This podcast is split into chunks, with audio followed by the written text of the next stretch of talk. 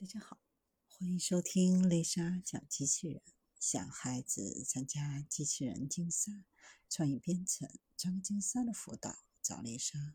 今天给大家分享的是，中科大将用机器人在火星找氧气。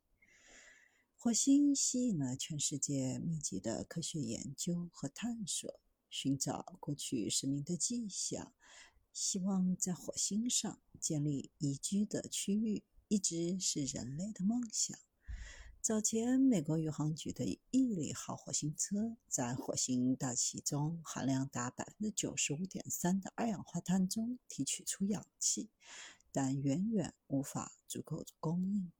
中国的科学家提出了一些新方法，一个 AI 机器人化学家将助力他们解决这个问题。中科大的科学家们认为，太阳能可以用来从火星水中生产氧气，但由于火星上的环境与地球上有很大的不同，简单的电解并不能在火星上制造氧气。一种在火星上可用的吸氧反应催化剂成了让科学家们头疼的问题。机器人是如何帮助科学家们解决这个问题的呢？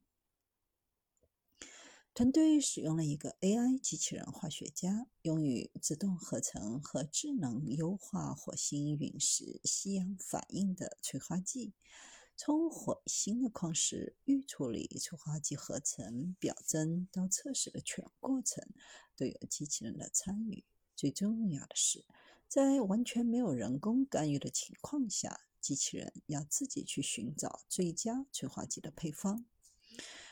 方法使用从第一原理数据和实验测量测出的机器学习模型，从超过三百万种可能的组合物中自动快速识别最佳催化剂的配方。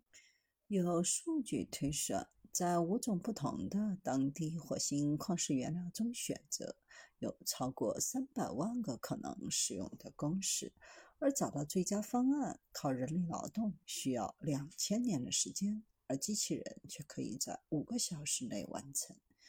下一次火星任务可能是将样本从火星上带回来。天文三号将有可能执行该任务，并预计在二零三一年前完成。